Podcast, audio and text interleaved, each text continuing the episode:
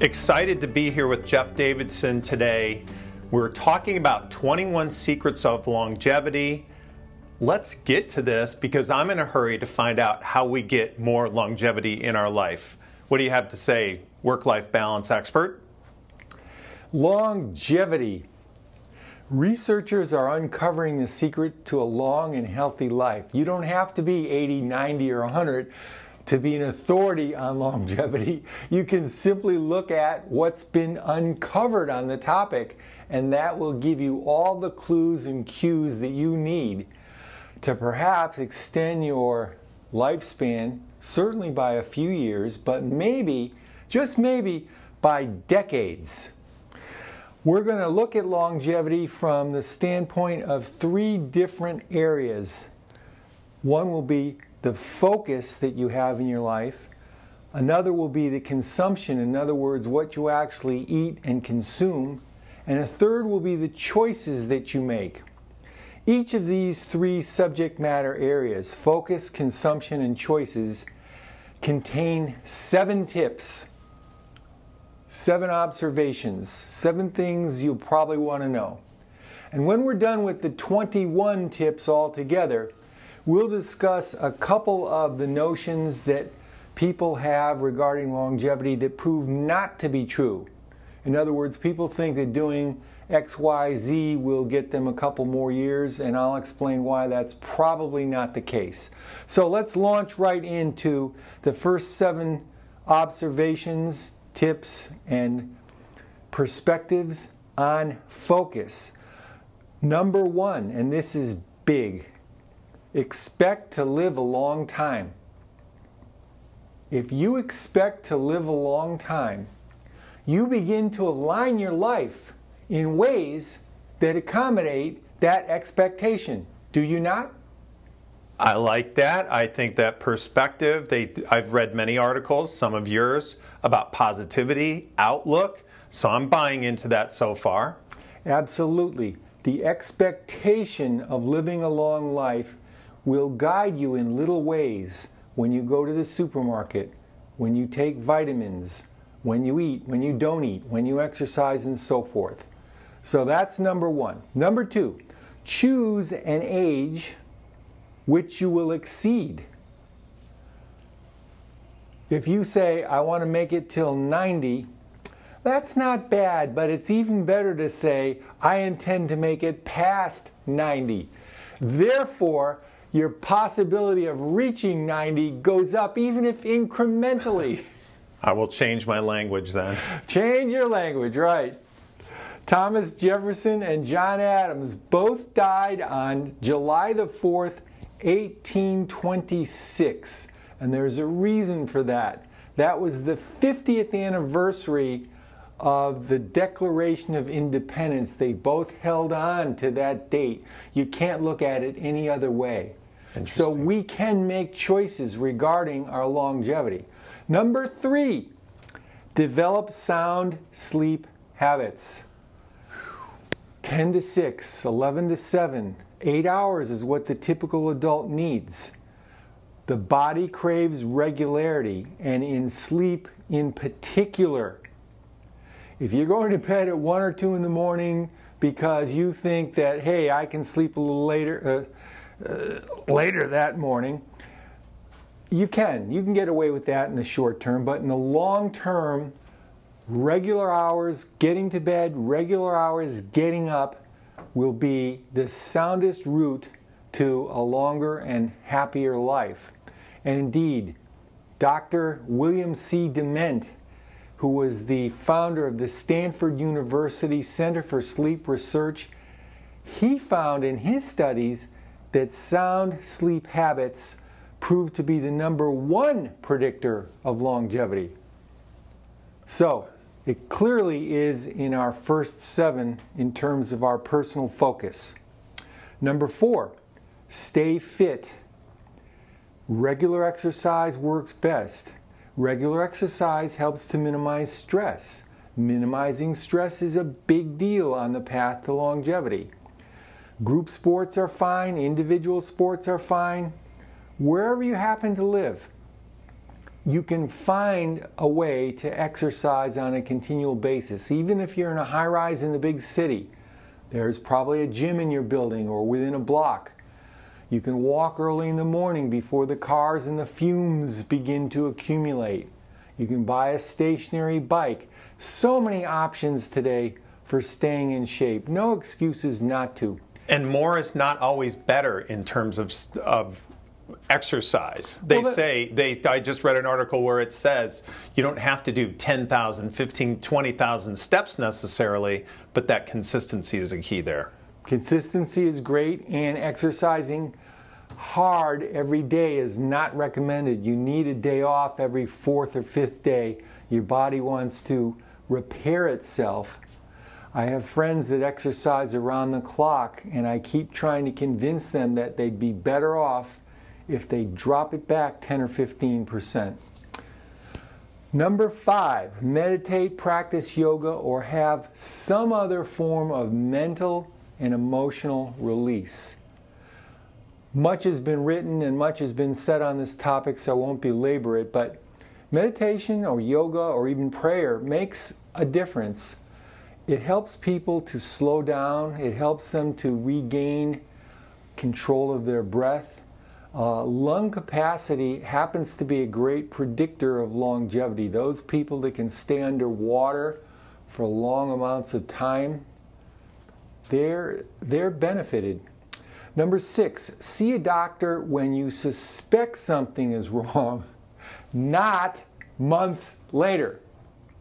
Hmm. So for many years, certainly in the United States, women had a greater propensity to see a doctor when something was suspected to be wrong than men had. And that, believe it or not, accounted for their greater longevity, gave them two or three years on average. Now that men have some of the same propensities to go see a doctor, and women unfortunately have adopted some of the bad habits of men, the longevity, the lifespans for men and women, predictably is now closer. The gap is, is mm-hmm. narrowing. But in any case, see a doctor earlier rather than later. It's to your benefit. And number seven, to finish out our first seven in the overall area of personal focus, is have compassion, love, a satisfying sex life, pursue your passions. This is all to the good. This is all helpful for the long run. You read about people in the paper who've been married forty, fifty, sixty years. It's all advantageous to have the same partner for that length of time. We can't all do it, but when you do have that situation, it's to your advantage. So there you have it. The first of twenty-one factors. Expect to live a long time. Choose an age which you will exceed. Develop sound sleep habits. Stay fit, which helps to minimize stress. Meditate or practice yoga. See a doctor sooner rather than later, and have compassion, love, and an active sex life. So we turn now to our middle seven on the path to longevity. Our middle seven tips fall into the area of consumption. So number eight is eat at least two balanced meals daily. Now, I used to say three, but who does that anymore? Try to get two done and you'll be fine. Greens, beans, and berries will do you well. Whole grains, nuts, potatoes, legumes. Moderate alcohol. One or two glasses of wine is fine. More than that, well, maybe not so fine. Number nine.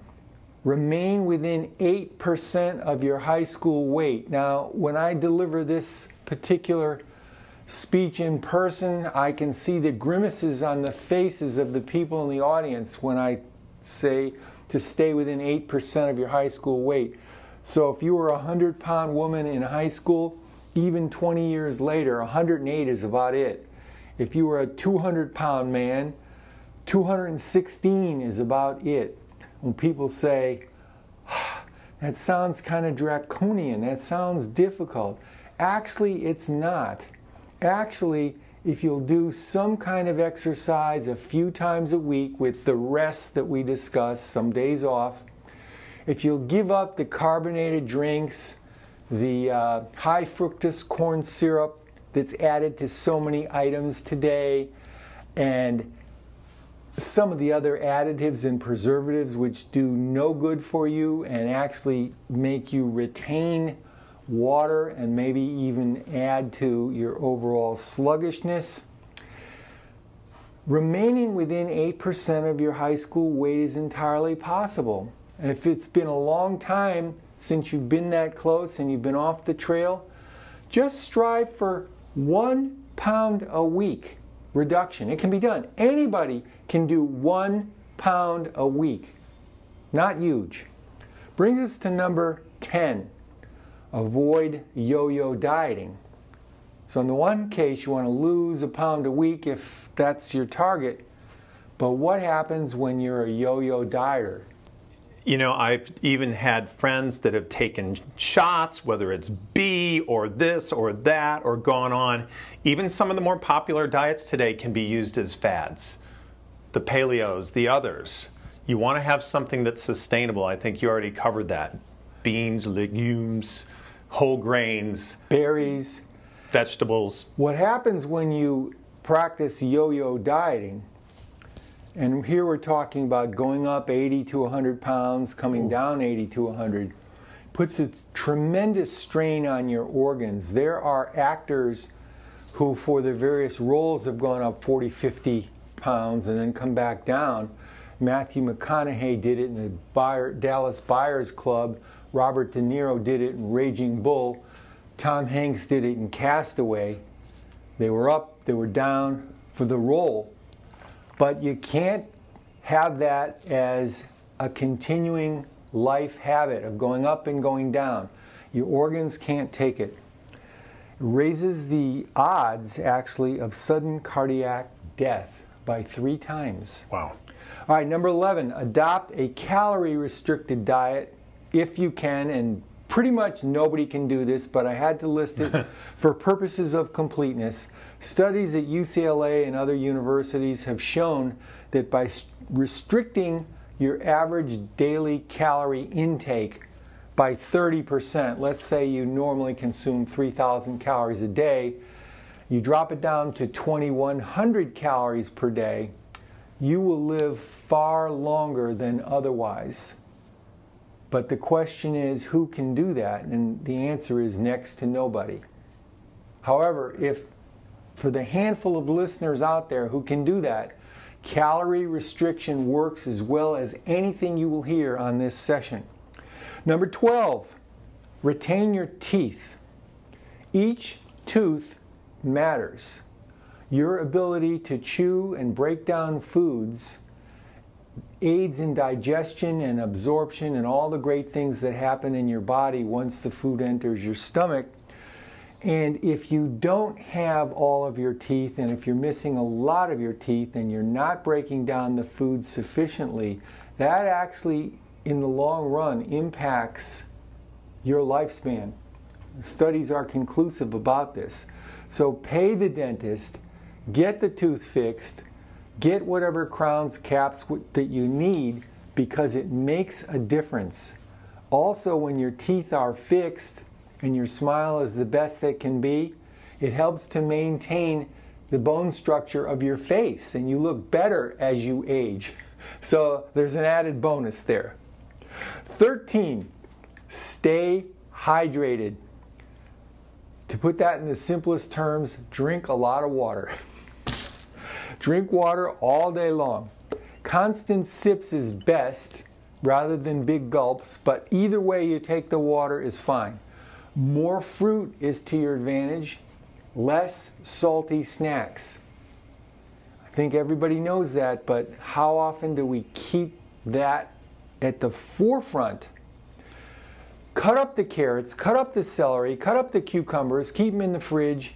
And then when you're going for something crunchy, grab one of those. If you want to dip it in peanut butter or hummus or whatever, fine. It's an excellent combo. That beats grabbing chips or whatever by an infinite number. It's just too tempting today. Everything in the store is made so that you are almost become addicted or go to it. But the basic, basic stuff is the best. Well, the stores today, from Whole Foods to Fresh Market to the major supermarkets and so forth, carry an array of chips unlike anything people would have imagined thirty or forty years ago. There are some aisles in some markets where the entire aisle, and here we're talking more than forty or fifty feet long, are completely filled with chips.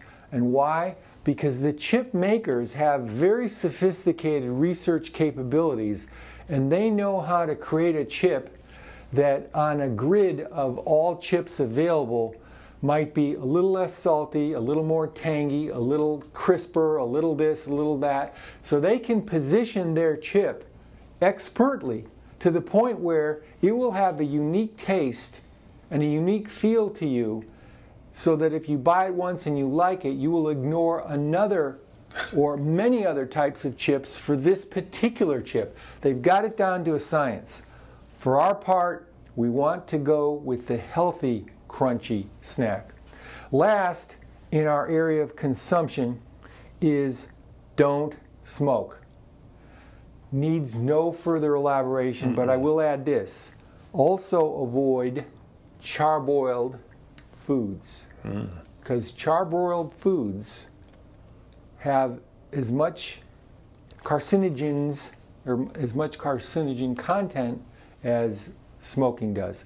So there you have it, the second seven of our twenty-one factors, all under the major area of consumption.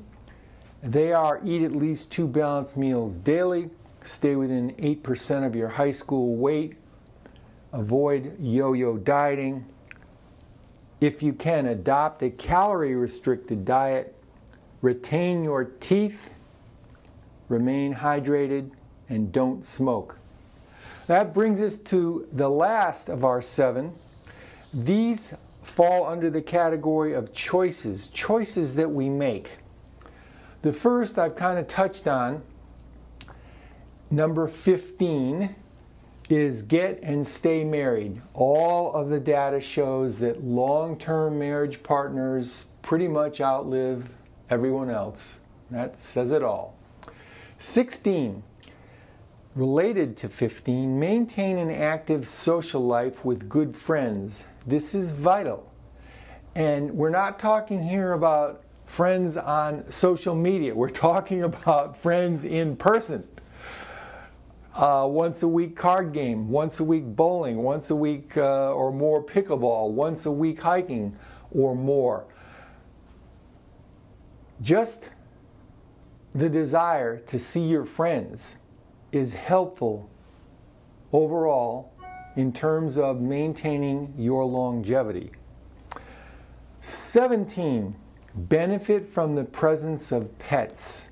It has been demonstrated scientifically that pets help you to reduce stress. The dog that looks forward to seeing you when you come home, the cat that might seem aloof but really appreciates all you do. Pets have a way of calming us down. Mm-hmm. And increasingly today, people are recognizing that. They're, they're making pets a full-fledged member of the family. And that's okay. That, that's quite okay. Maybe pets aren't for you, but we have so many tips and observations here that the other things will work.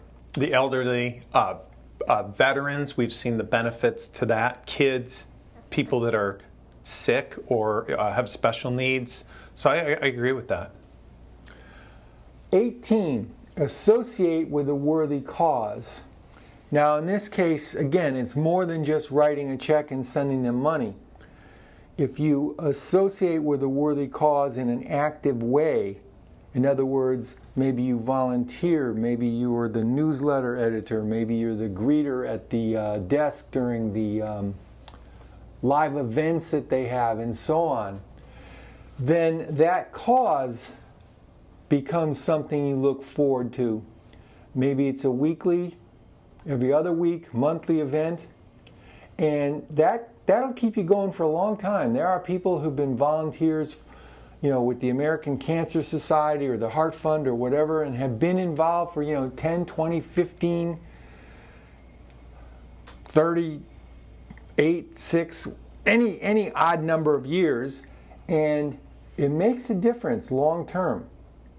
Number nineteen, reside in a hardier climate rather than a warmer climate. Now, this is a personal choice, and I don't expect many people listening to get up and move as a result of hearing that a hardier climate will help them to live a couple years more. But if you have the opportunity, if you have a vacation home up in the mountains or at the beach or whatever, the hardier climate, all other things considered, yields a longer lifespan than a warmer climate. And if you look at populations around the world, this is completely true. Now, cold showers and ice bathing, yeah, that could work for some. It's not for me, but it could help. Uh, the hardier climate helps you to build immunity all along. Hmm. Yeah, something we don't even think about. All right, number twenty. Keep making future plans, which goes with uh, goes along with the other choices we've been discussing here in this third segment. When you keep making future plans, you keep looking forward to what's coming up. That keeps you going. If you've got a cruise booked for eighteen months from now, or a family reunion two years from now, or a high school reunion three years from now, and you're looking forward to it, it's all to the good. You look forward to those things. twenty-one, choose your parents well. Oh. Yeah. Okay, so that's an after the fact, but heredity factors are helpful, but here's great news, which most people are not aware, of which most people are not aware. Your heredity factor is only worth twenty or thirty percent of your long-term predictability. It's not open and shut. You're not resigned to a negative fate necessarily. That's right. Jimmy Carter's lived a long time. His brother Billy did not. Uh, the Wright brothers, one, Wilbur died at about um, nineteen twelve. Mm-hmm. Orville went to nineteen forty-five. So longevity counts, but not as much as you would think. A healthy lifestyle actually overrides genetic predispos- predispositions for many ailments you might encounter. All right, so there you have it, the third group of seven of our twenty-one factors for longevity. Get and stay married, maintain an active social life, benefit from the presence of pets, associate with a worthy cause, reside in a hardy climate, keep making future plans, choose your parents well, but no regrets if the hereditary factors are not all you wish that they might have been. All right, now just a moment to discuss suspected longevity factors, because people are always asking about these. First, we'll start with three or four that on a micro level might be helpful, but on a macro level, the data is not there. Religion, prayer, and forgiveness. People say, hey, if I'm very religious, I pray a lot, won't that help? On a micro level, probably yes, will reduce stress.